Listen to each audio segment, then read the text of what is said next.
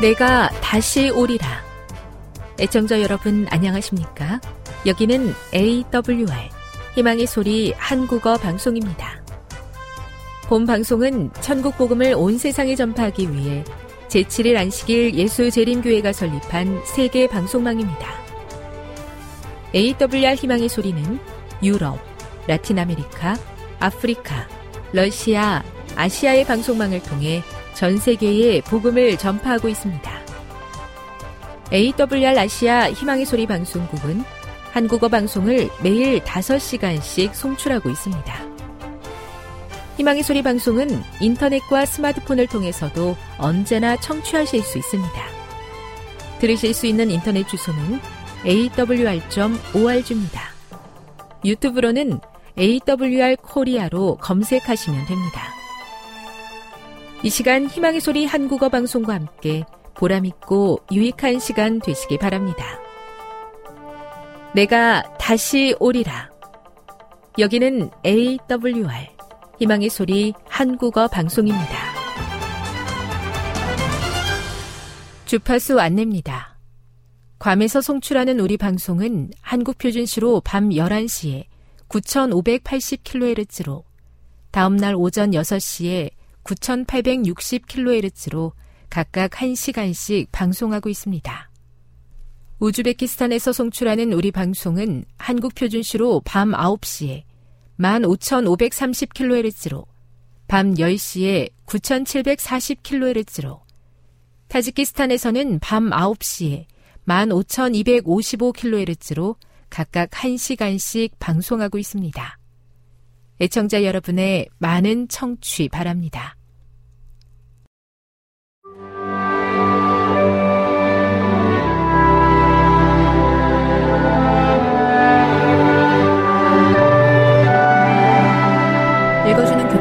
다섯째 날 12월 22일 목요일 둘째 사망 하나님은 인류의 역사를 종말의 절정으로 이끌고 계신다. 천년기가 끝나면 모든 악인들은 무덤에서 일어나 최후의 형벌을 받게 될 것이다.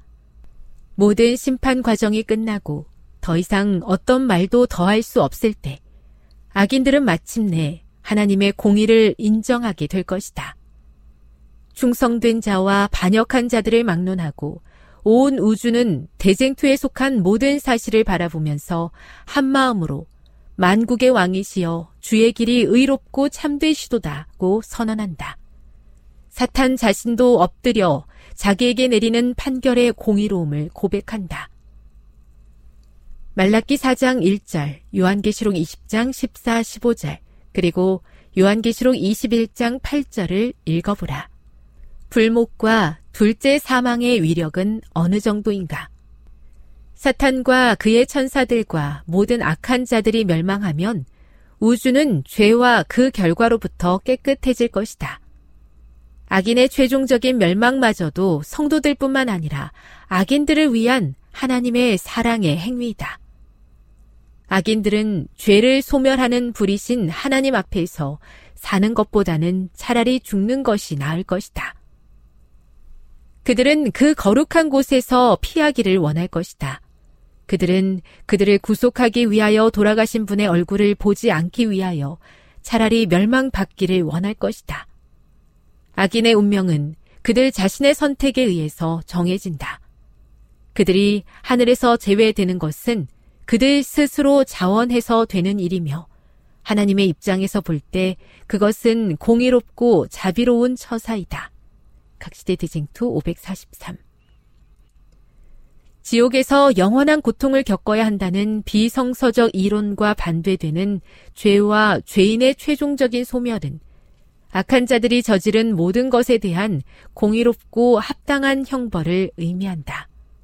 그것은 또한 시작된 지점이 있는 죄의 존재에 반드시 끝이 있을 것임을 확인시켜준다.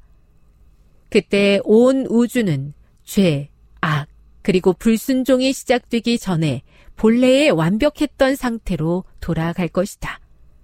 하나님을 찬양하라. 우리의 의로우신 재판장께서 의인에게는 불멸을, 악인에게는 영원한 멸망이라는 공의로운 판결을 내리실 것이다. 교훈입니다. 천년기 끝에 사탄과 그의 천사들과 모든 악한 자들에게 내려진 심판의 결과에 따라 그들이 모두 멸망하면 우주는 죄와 그 결과로부터 온전히 깨끗해질 것이다. 묵상.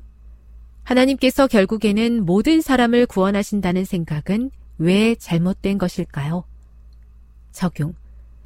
죄가 완전히 사라진 새하늘과 새 땅의 모습은 어떠할까요? 그 나라에 꼭 들어가기 위해 그대가 버려야 할 죄는 무엇이 있습니까? 영감의 교훈입니다. 더욱 완전한 죽음. 아무도 주님을 떠나서는 독립적인 영적 생명을 가질 수 없다. 하나님께서 범죄하는 그 영혼이 죽으리라고 말씀하셨으므로 죄인은 불멸의 생명을 갖지 못하였다. 성경에 기록된 말씀 그대로 뜻은 분명하다. 이 죽음은 모든 인간이 공통적으로 맞는 죽음보다도 더욱 완전한 죽음이다. 이 죽음은 곧 둘째 사망을 의미한다. 가려 뽑은 기별 1권 297. 온 우주가 죄와 그 결과로부터 깨끗하게 될 영광스러운 날이 속히 임하기를 간절히 바랍니다. 사탄의 유혹으로 가득한 이 세상에서 하나님 나라의 원칙에 따라 사는 것이 쉽지는 않지만 포기하지 않는 믿음으로 하늘 향해 전진하게 하옵소서.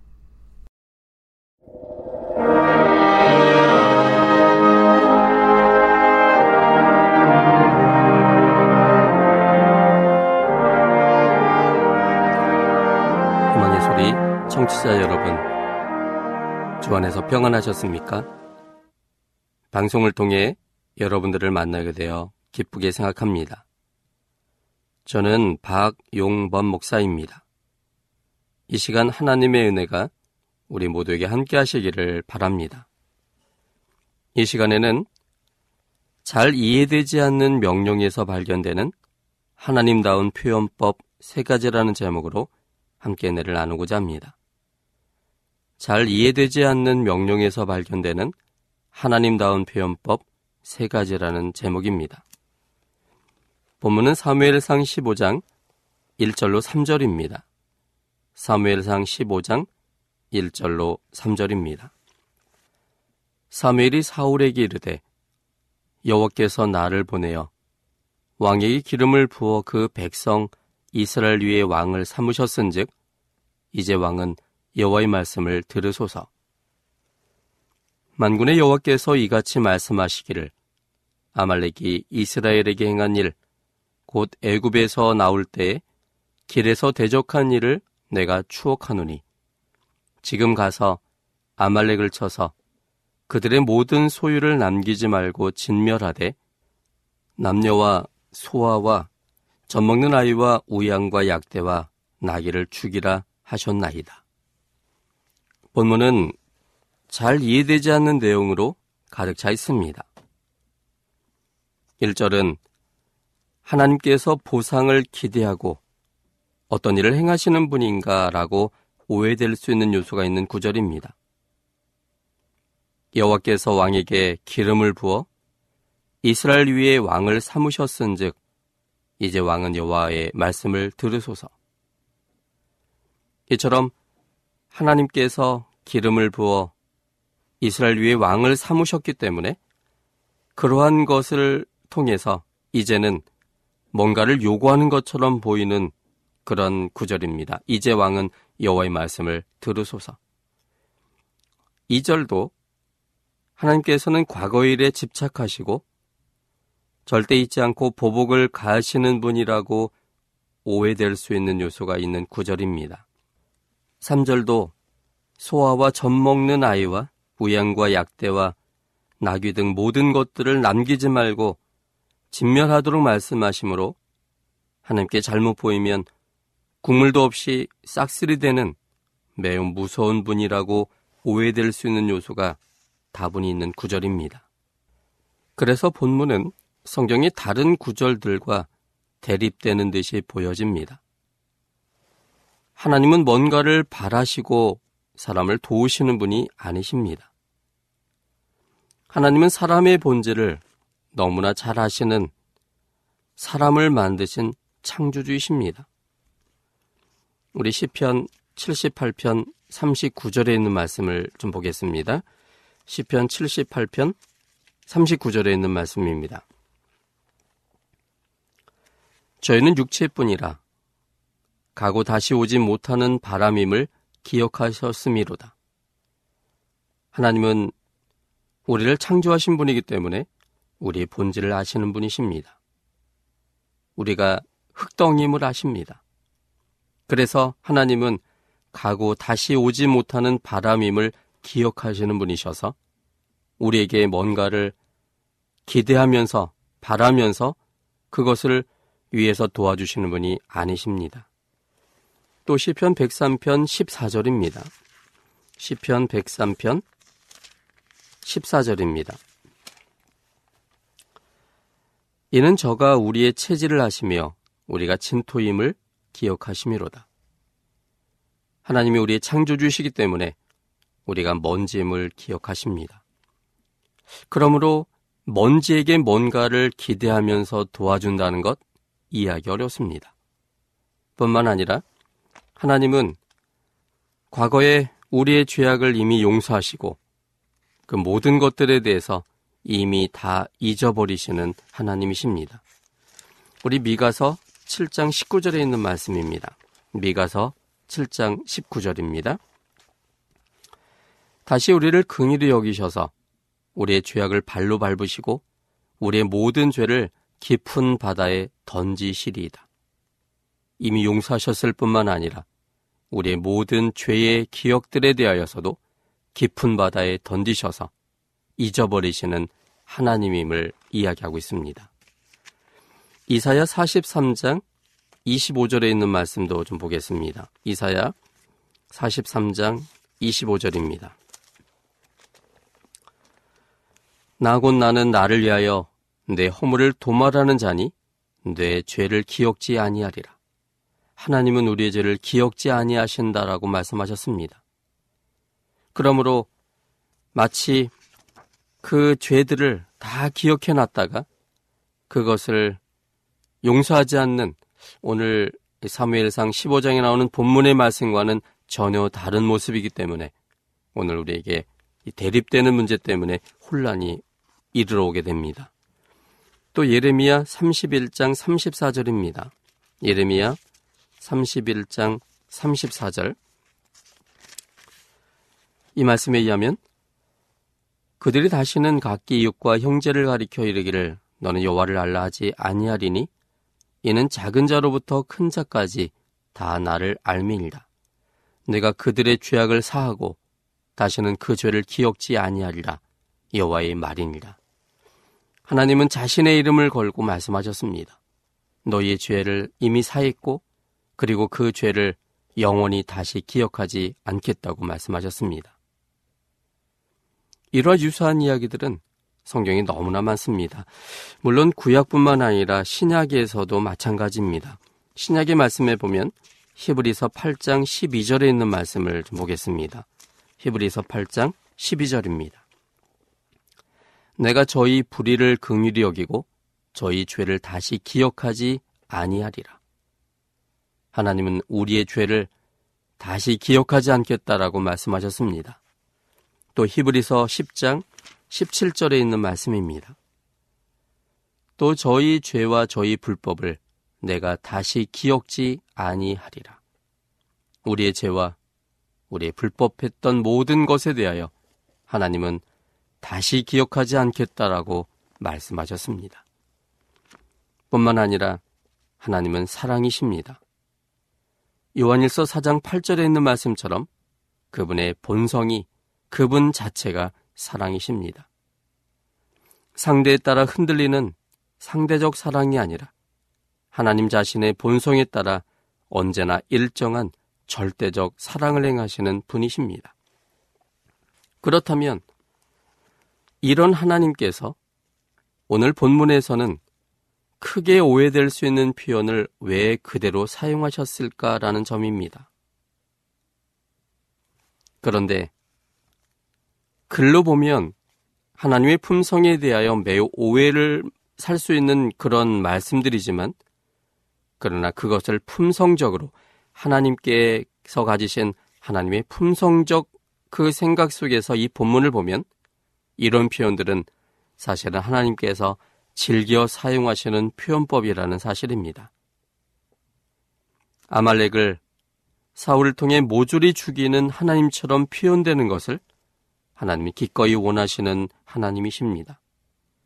그것은 실제로 그런 하나님이어서가 아니라 사람들에게 하나님께서 그런 하나님처럼 인식되어 하나님께서 아말렉 사람들을 죽이시는 것으로 이해되길 원하시는 하나님이십니다. 이런 표현법은 헬라적 교육에 익숙한 우리들에게는 매우 낯선 표현법이며 잘 이해하기 어려운 표현법입니다.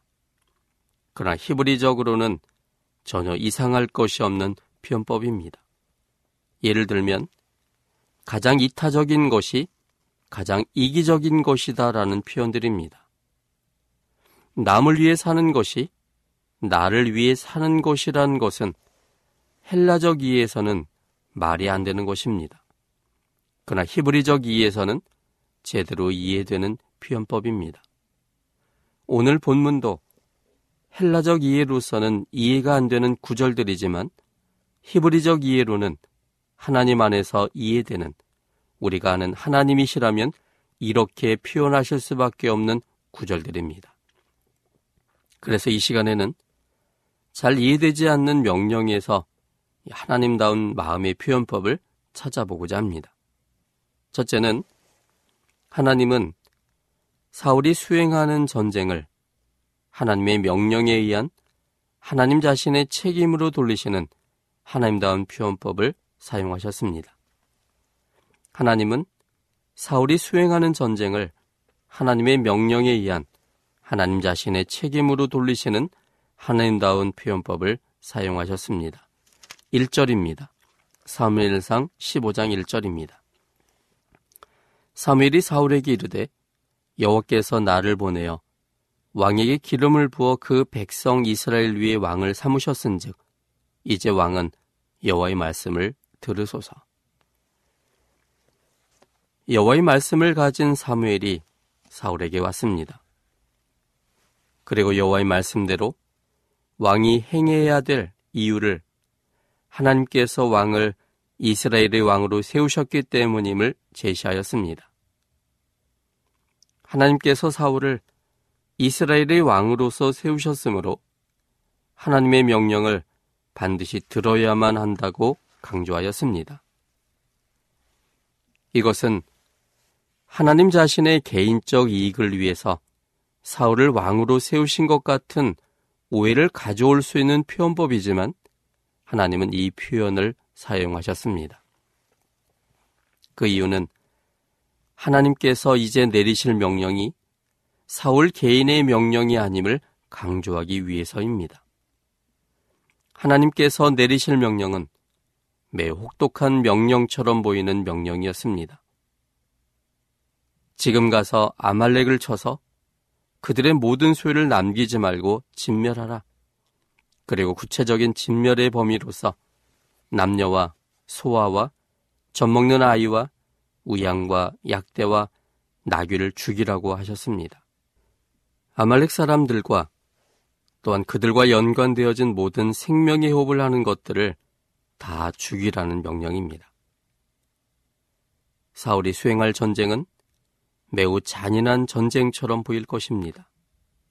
그런데 하나님은 사울에게 돌려질 잘못된 판단을 사울에게 명령한 존재가 하나님임을 드러낸 것이고 마치 사울은 하나님께서 왕으로 세우셨으므로 하나님의 명령을 안 들을 수 없는 상황처럼 말씀하셔서 사울에게 쏟아질 언사를 하나님 자신에게로 돌리셨습니다. 이처럼 하나님은 책임을 추궁하시는 분이 아니라 하나님 자신이 책임을 지시는 분이십니다. 아담과 여자가 하나님을 떠났을 때 하나님은 그들의 잘못을 추궁하시지 않고 그들의 선택의 결과를 하나님 자신이 처리하실 것을 말씀하심으로 책임지셨습니다. 그래서 창세기 3장 15절에 있는 말씀에 보면 하나님은 이렇게 선언하셨습니다.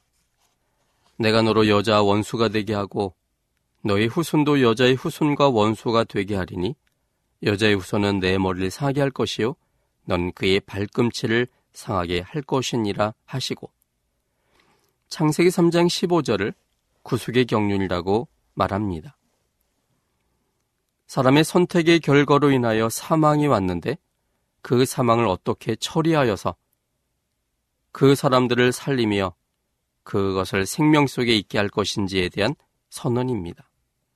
그 선언의 내용은 여자의 후손이 되셔서 아담을 창조하신 하나님께서 여자의 후손으로 이 땅에 오셔서 아담의 선택을 대신하여 그가 영원한 사망을 당하겠다는 것이었습니다. 이 선언에 대한 구체적인 하나님의 행동에 대한 지침이 그 이후에 창세기 3장 21절에 기록되어 있습니다. 여호와 하나님이 아담과 그 아내를 위하여 가죽옷을 지어 입히시니라. 가죽옷을 지어 입히는 행위를 통하여 하나님은 하나님이 그들의 구원을 위하여 무엇을 하실지를 실물 교훈으로 말씀하셨습니다. 아담과 하와가 하나님과의 관계 속에서 가지고 있었던 반사되어진 생명의 빛의 옷을 이제는 그가 하나님을 거절함으로 사라지게 했을 때 하나님은 그에게 생명의 옷을 입히기 하여 가죽옷을 지어 입히시는 장면입니다. 가죽옷을 지어 입히기 위해서는 에덴 동산에 동물의 희생이 필요했습니다. 그 동물은 신약의 말씀처럼 어린 양이었습니다. 그 어린 양을 하나님이 친히 잡으셨고 가죽을 벗기서, 벗기셔서 그리고 가죽옷을 지어 입히셨습니다. 그 어린 양은 아담과 그 아내를 위해서 돌아간 그 양이었습니다. 그 양은 바로 세상 죄를 지고 가는 하나님의 어린 양이라고 지적했던 이원의 말씀처럼 그 어린 양은 예수님 그리고 하나님 자신을 가리켰습니다. 아담을 창조하신 하나님께서 아담의 선택의 결과에 대하여 대신 돌아가시는 일을 한 것입니다. 이것이 하나님다운 모습입니다. 아담과 여자가 하나님을 떠나는 선택을 했을 때 그들의 잘못에 대하여 지적하고 추궁하신 것이 아니라 그의 선택의 결과를 그들을 창조하신 하나님께서 대신 지겠다고 선언하신 것입니다. 그래서 하나님을 떠나 하나님이 두려워져서 그래서 나무 뒤에 숨어 있는 그 아담과 여자를 찾기 위하여 그들을 창조하신 하나님은 찾아오셨습니다. 혼내기 위해서가 아니라 그들에게 그들의 선택의 결과에 대하여 너희를 창조하신 내가 그 선택의 모든 책임을 질 것에 대해서 이야기해 주기 위해서였습니다. 그래서 하나님은 창세기 3장 9절에 아담을 부르셨습니다. 아담아, 아담아, 내가 어디 있느냐? 하나님과의 관계를 끊는 선택을 통해서 갑자기 하나님의 품성에 대한 오해를 갖게 된 아담은 자신의 행위에 대하여 하나님이 벌 주실 거를 그는 매우 두려워했습니다. 그래서 하나님이 그에게 다가오시자 그는 나무 사이에 숨었습니다. 하나님을 오해하여 나무 사이에 숨어 있어서 두려움 속에 떨고 있는 아담. 그런데 하나님의 입장에서는 그가 하나님을 거절한 선택의 결과가 사망이며 그 사망 속에 있는 사람이 다시 생명을 찾을 유일한 길은 하나님의 품성을 이해하고 깨달아서 하나님께로 다시 돌아오는 길이었습니다. 그래서 하나님이 다가서야 되는데 하나님의 품성을 오해하여 숨어버린 그 아담을 볼 때 하나님이 매우 안타까우셨습니다. 그에게 다가서셔서 하나님이 벌 주는 분이 아니라 영원한 생명 속에 너가 한 선택의 결과로 하나님 자신이 죽을 것을 이야기하므로 그 하나님의 품성을 받아들여서 다시 한번 하나님을 선택함으로 생명의 관계가 이어지게 해야 되는데 그걸 위해서 하나님이 오셨지만 하나님의 품성을 오해하여 두려워 나무 속에 있는 그에게 하나님이 어떻게 다가서야 될지 하나님은 고민하셨을 겁니다. 그래서 아담을 부르셨습니다. 아담아. 그런데 아담을 부를 때 하나님의 그 마음속에는 아마도 꽤 고민이 되셨을 겁니다. 두려움 속에 있는 그에게 그의 선택에 대하여 하나님은 여전히 하나님을 거절하기 전에 아담을 사랑했을 때의 그 모습 그대로임을 어떻게 표현할 수 있을지, 어떻게 보여줄 수 있을지 하나님은 고민하셨을 겁니다. 평상시에 아담을 부를 때 어떤 톤으로 이야기했을지 전혀 하나님 속에는 변화가 없다는 사실을 보여주기 위해서 아담이 그것을 인식할 만한 그러한 톤이 무엇이었는지 하나님이 고민하셨을 겁니다. 그리고 언제나 사랑의 모습처럼 아담이 하나님을 떠나기 전에 그 모습 그대로 하나님은 아담을 사랑스럽게 부르셨습니다. 나무 속에서 하나님의 부르시는 그 음성을 들었을 때 아담은 안심했을 겁니다. 자기의 잘못에 대하여 놀라시거나 혹은 벌주기 하여 헐레벌떡 오시는 하나님이 아니라 여전히 똑같은 모습에 사랑을 주기 원하는 아버지의 모습을 그가 깨닫고 안심했고 그래서 하나님의 부르심에 응답할 수 있었던 것입니다. 이런 모습이 하나님의 모습입니다. 아담의 선택에 대하여 추궁하시는 분이 아니라 그분에게 더 많은 사랑을 주기 위해서 찾아오시는 분이 우리 아버지십니다. 뿐만 아니라 가인이 아벨을 죽였을 때에도 하나님은 가인의 잘못을 추궁하는 대신에 가인이 갖고 있던 오해를 해결하고자 찾아오셨습니다. 우리 창세기 4장 14절 15절에 있는 말씀을 보겠습니다. 주께서 오늘 이 지면에서 나를 쫓아내시온즉 내가 주의 낯을 배웁지 못하리니 내가 땅에서 피하며 유리하는 자가 될지라 물은 나를 만나는 자가 나를 죽이겠나이다. 여호와께서 그에게 이르시되 그렇지 않다. 가인은 아벨을 죽인 후 자신의 행위에 대하여 심한 죄책감 속에 빠지게 되었습니다. 그것은 자신의 행위를 본 하나님께서 자신을 그냥 두지 않을 것이라는 그러한 생각에서 온 것이었습니다.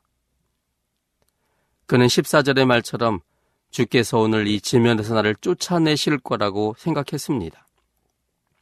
하나님이 쫓아낸다고 하지 않으셨지만 가인은 그 자신이 알고 있던 하나님의 품성을 기준으로 생각할 때 자신의 행위에 대하여 용서하시는 분이 아니라 나를 쫓아내며 벌을 줄 거라고 생각했기 때문에 그는 그 죄책감에 자신이 견딜 수가 없을 만큼 힘들었습니다.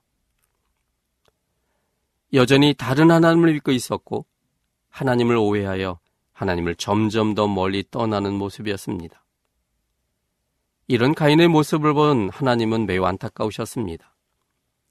언제나 똑같은 사랑으로, 아니, 오히려 하나님의 품성을 오해하여 멀리 떠나간 그 가인에 대하여 하나님은 더 큰 은혜를 주고 싶으셨던 분이셨습니다. 그래서 그 더 큰 은혜를 주기 위하여 가인을 찾아왔지만 하나님의 품성을 오해하고 있던 가인은 하나님의 다가오심이 더욱더 두려운 것이었습니다. 그래서 그 속에 있는 자신의 내면 속에 있는 두려움과 그 이유를 하나님께 이야기한 것입니다. 하나님을 오해하여 하나님이 쫓아내실 거라는 두려움 속에 떨고 있는 가인에 대하여 하나님이 한마디를 하셨습니다. 그렇지 않다는 것입니다. 하나님의 품성은 너가 오해하는 것처럼 너의 행위에 대하여 추궁하거나 벌을 주거나 쫓아내시는 분이 아니라는 것이었습니다.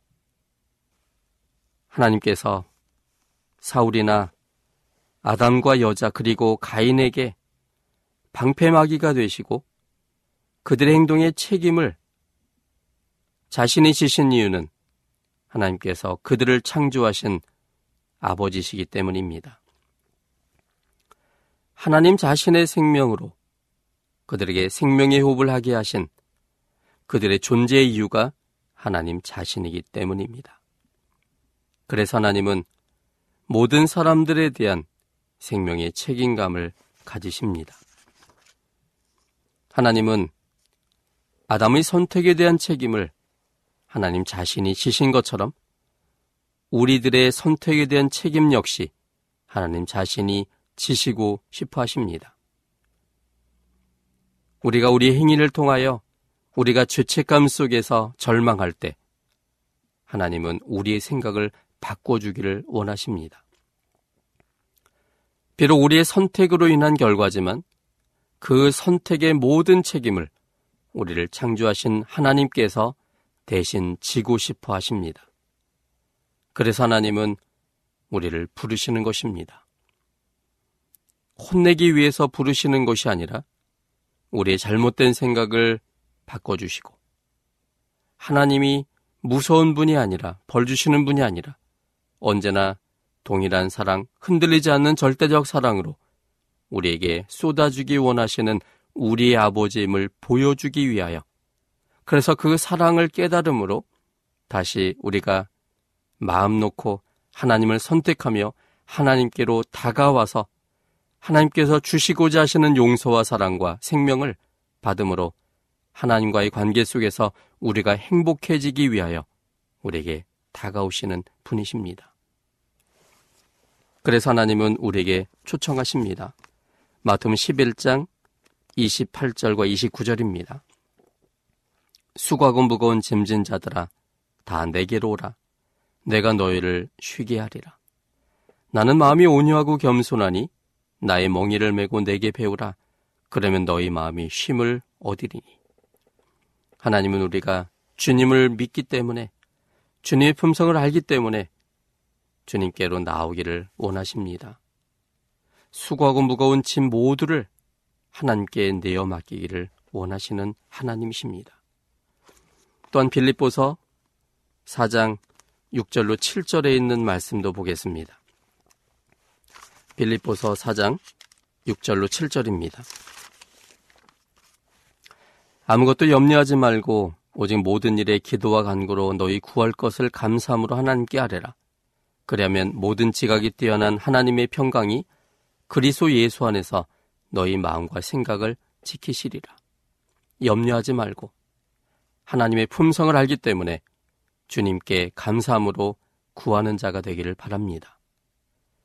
그러면 결국은 하나님의 품성에 대한 확신으로 인하여 우리가 어떤 일이든 흔들리지 않고 승리하게 될 겁니다. 요한일서 5장 4절에 보면 대저 하나님께로 선한 자마다 세상을 이기느니라. 세상을 이긴 이김은 이것이니 우리의 믿음이니라. 우리가 하나님의 품성을 알게 되므로 우리 속에 생긴 그 믿음이 주님께 대한 확신이 세상에 여러 가지 흔들리고 어렵고 죄책감이 들 만한 일이다 할지라도 그 모든 것에서 자기 스스로를 정죄하지 않고 주님을 바라봄으로 결국 떨쳐 일어나서 주님께서 주시는 생명을 받기로 선택하는 자가 되게 한다는 사실입니다. 하나님의 사랑을 더 많이 보게 되기를 바랍니다. 우리의 선택의 모든 책임을 대신 지기 원하시는 사랑의 창조주의 아름다우심을 보게 되기를 바랍니다. 주님의 아름다우심을 보게 될 때 우리에게는 갈증이 생길 겁니다. 하나님 속에 있는 아름다움을 봄으로 인한 더 큰 갈증이 점점 하나님을 알고 싶은 욕망이 되고 그래서 알게 된 하나님이 우리의 모든 것이 됨을 고백하게 될 겁니다. 하나님을 알아감으로 그분의 사랑에 대한 확신으로 그분을 우리의 창조주요 구원자로 선택하고 확신할 때 드디어 하나님의 생명이 이어지며 하나님과 행복한 사랑의 관계 속에 들어가게 됩니다. 지금 여러분께서는 AWR 희망의 소리 한국어 방송을 듣고 계십니다.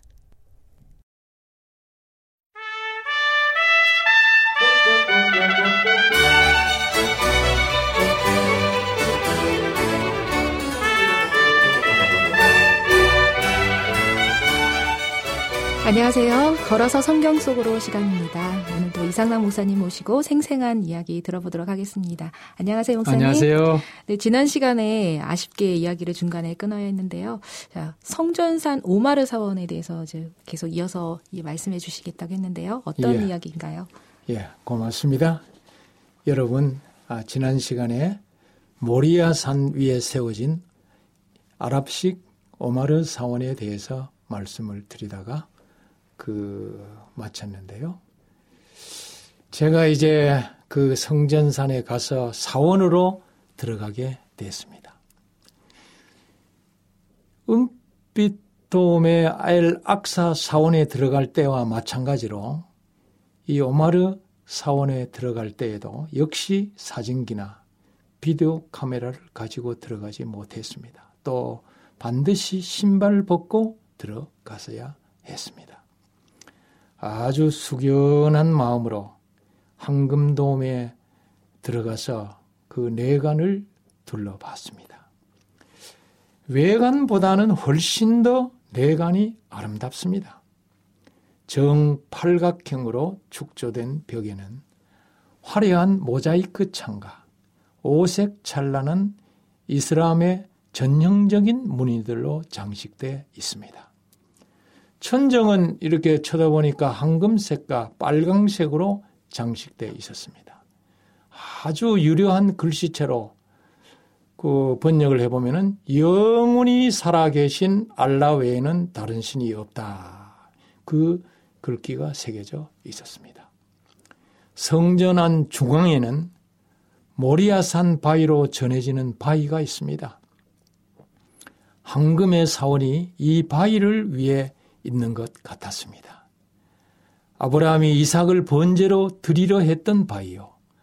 솔로몬 성전의 기초석이라고 합니다. 그러나 아랍 사람들은 이 바위를 아브라함이 이스마엘을 번제로 드리려 했던 곳이고 마호메트가 승천한 곳이 바로 이곳이라고 믿고 있습니다. 그래서 이 기독 교인과 유대인과 아랍인들의 그곳을 생각하는 것은 상이한 곳입니다. 마호메트는 이슬람 교의 창시자이죠. 기원 후 571년 사우디 아라비아 메카에서 태어났습니다.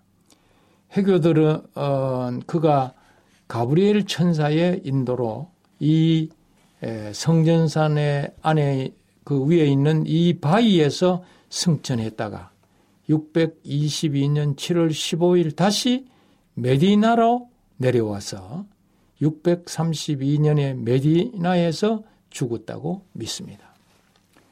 예수님이 감난산에서 승천하실 때에 그 생겼다고 주장하는 어, 발자국처럼 마호메트도 어, 이 바위에서 이제 승천했다고 주장을 하는데 그 승천할 때 남겼다는 발자국이 바위 한쪽에 보면은 있습니다.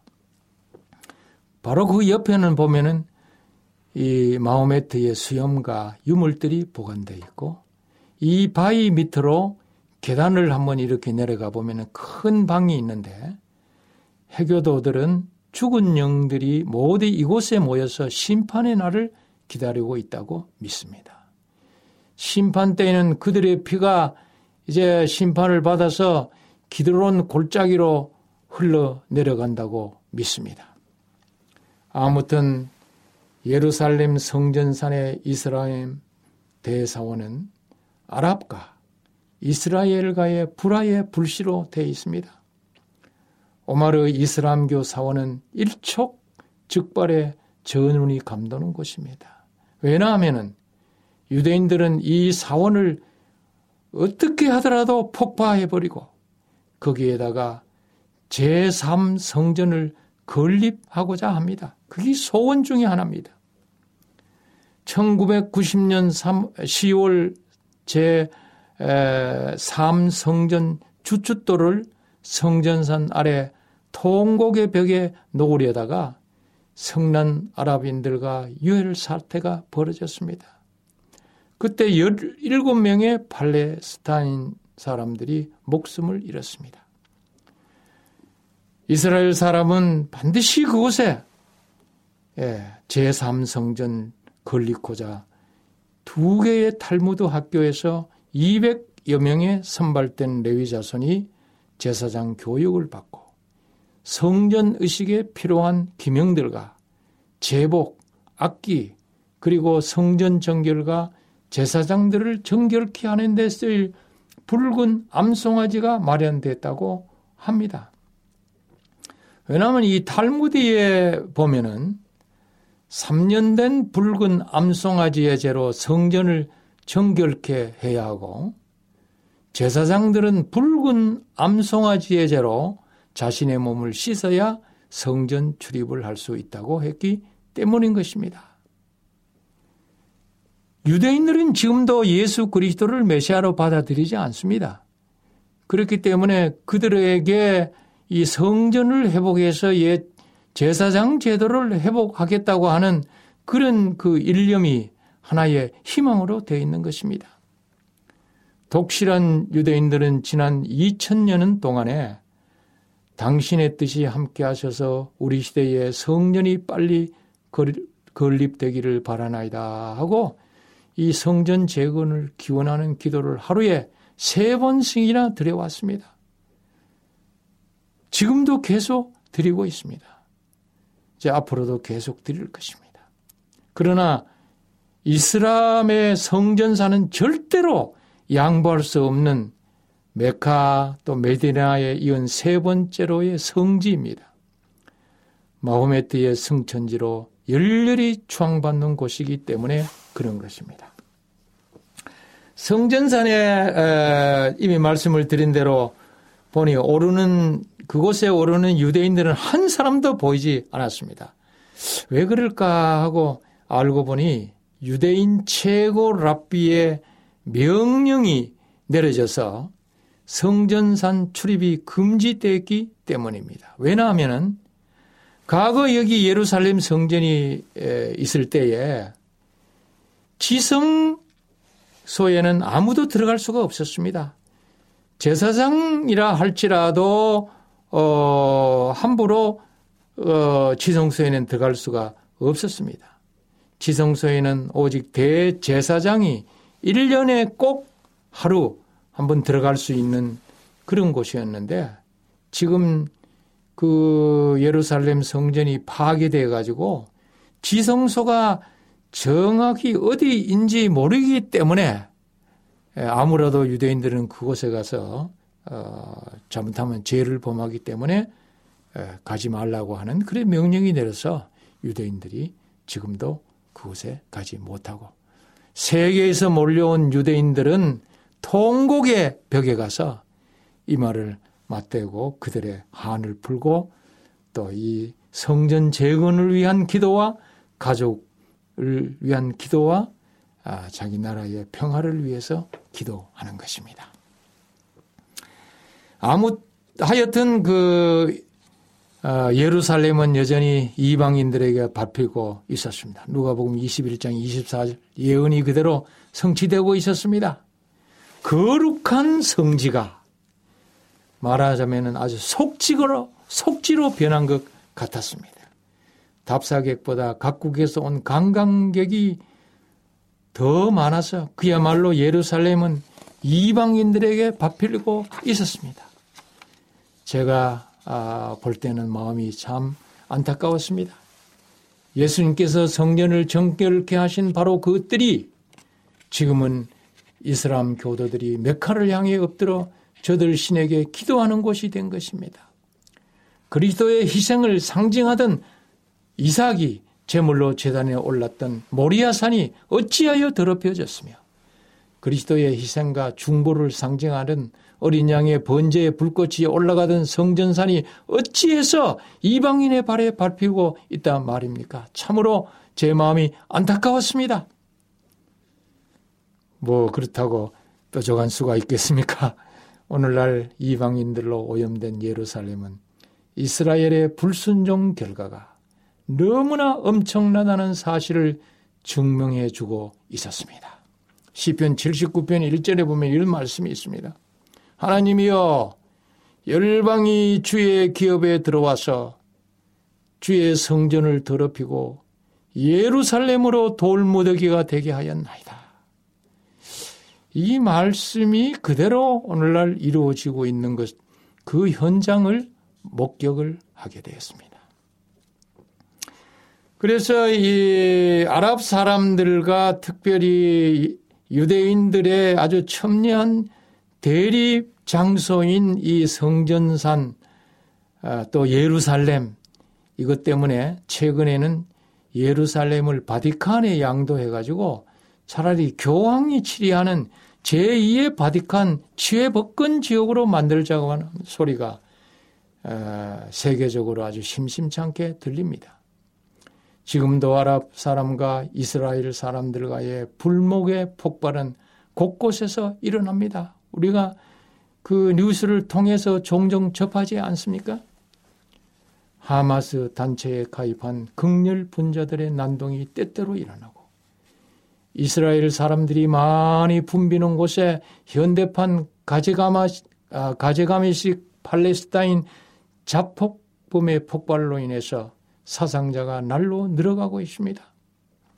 참으로 이스라엘 나라는 비운의 나라가 되어 있어요. 그 모든 것이 언제 끝날지 참으로 답답합니다. 이스라엘 정부는 팔레스타인 자치구인 가자 지구와 서한 지구의 국경을 봉쇄해서 일체의 팔레스타인이 국경을 넘어오지 못하게 하고 있습니다. 대신에 인력 충당을 위해서 뭐 저 태국이나 러시아 등지에서 외국 어, 노동자를 수입해 옵니다. 지금 보면은 수만 명의 외국인이 이스라엘에서 일하고 있습니다. 그들이 아주 화합해서 잘 있다고 하면은 팔레스타인 자치구의 사람들이 이곳에 와서 일을 하면서 그들의 경제 생활이 좀 나아질 텐데 그러지 못하는 것이 참 안타까웠습니다. 이제 성전뜰로 나와서 동편으로 향해서 좀 관광을 하려고 하니 그곳에는 감남산과 게세만의 동산에 있는 만국교회가 보였습니다. 그 만국교회라고 하는 말은 동, 어, 예수님이 게세만의 동산에서 기도했던 그 장소에 여러 나라에서 헌금해서 세운 그 교회, 그것이 바로 만국교회인 것입니다. 그곳에서 단체 기념사진을 찍고 이제는 베데스다 연못으로 가야 되겠다고 하는데 이게 또 웬일입니까?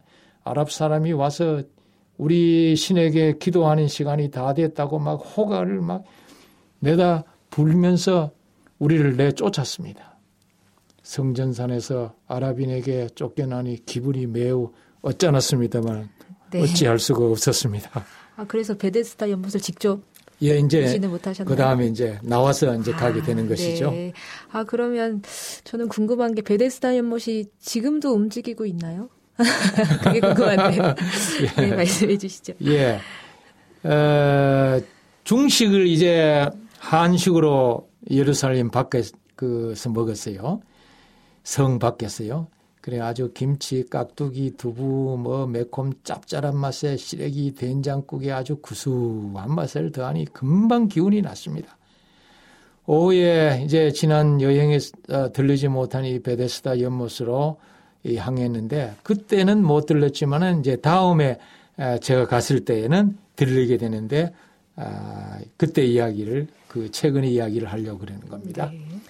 자비의 집이라고 하는 뜻의 그 베데스다 연못입니다. 예루살렘 성 동쪽에 있는 스테반 문에서 약 80m 성 안에 들어온 곳에 소재하고 있는데요. 예수님께서 38년 된 중풍 병자를 고치신 곳으로 예수님 당시에는 이 못 곁에 양문이 있었습니다. 그 당시 베데스다 연못의 물은 때때로 움직였습니다. 왜냐하면 이 연못을 그렇게 만들었기 때문입니다. 기원전 2세기경에 시몬 대제사장이 성전에 물을 공급하고 의학적 치료를 목적으로 길이 55피트, 넓이 12피트의 두 개의 쌍둥이 연못을 만들었는데요. 한때는 성전에서 제사를 드리기 어, 위해 양을 씻기던 정결탕으로 사용했습니다. 행각은 연못 가장자리에 4개 있었고 중앙에 1개 있었습니다. 그래서 총 5개가 있습니다. 베데스다 연못의 모든 유족은 이렇게 오늘날 가서 보면은 간망대 위에서 이렇게 내려다 보는데요. 일목요연하게 다 아, 내려다 아, 볼 수가 있습니다. 전체가 다볼 아, 수가 있는데요. 베데스다 연못은 아마 기온샘처럼 간을 천으로서 하루에 몇 번씩 물이 우르르 하고 이렇게 솟아올랐습니다. 기온샘도 어, 오늘날 건기 끝에는 한 두 번 또 우기에는 하루에 너덟 번씩 이렇게 물이 어, 우르르 하고 솟아오릅니다. 이 용천 때문에 하루에 몇 번씩 베데스다 이 물이 부글부글 동했습니다. 오늘날로 말하면 물이 사방에서 뿜어져 나와서 부글부글하는 물리 치료실인 셈이죠. 이것이 세월이 지나면서 전설이 되었습니다. 그래서 천사가 가끔 내려와 물을 움직인다고 믿었습니다.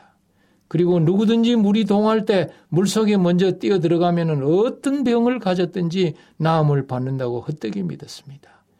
이 전설 때문에 세상 의학이 손을 들었을 때 절망한 이 불치병과 난치병 환자들이 마지막 신날 같은 삶의 희망을 품고 기적을 체험하기 위해 이곳에 모여들었습니다.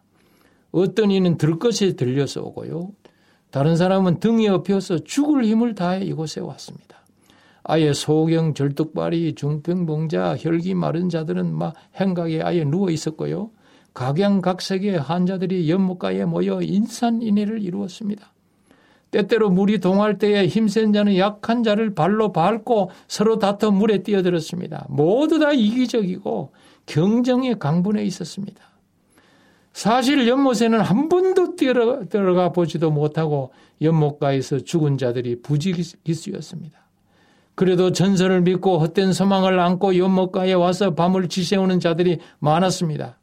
그들에게는 물이 동하는 때에 먼저 뛰어드는 게 최대의 희망이었습니다. 하나님께서 그와 같은 치열한 생사의 투쟁을 통해서 승리한 자만 지혜, 치유해 주신다는 것은 복음과 맞지 않는 것입니다, 여러분. 예. 오늘 우리가 생각을 해봐도 그것이 예수의 복음과는 맞지 않는 것입니다. 그러나 전설, 헛된 전설을 믿고 그렇게 했던 것입니다. 이제 바로 그 옆에 보면은 베스다 아, 못 동쪽에 아, 안내 교회가 있습니다. 예수의 어머니 마리아가 태어난 곳의 기념 교회로 마리아의 어머니 안내의 이름을 딴 교회입니다. 그 교회에 들어가서 한 분이 대표적으로 찬미를 호렁차게 부르니 울림이 아주 독특해서 매우 감명 깊었습니다. 여러분 가시면 그곳에서 꼭 한번 노래를 불러보시도록 하십시오. 교회들을 나오는데 한 목사님이 간판을 가리면서 여기를 주목하십시오 외쳤습니다. 영어로 이제 베세다 이렇게 적혀 있는데요. 그걸 조금 띄었으니까 be the SDA 재림 교인이 되어라. 그렇게 읽을 수 있다는 것입니다.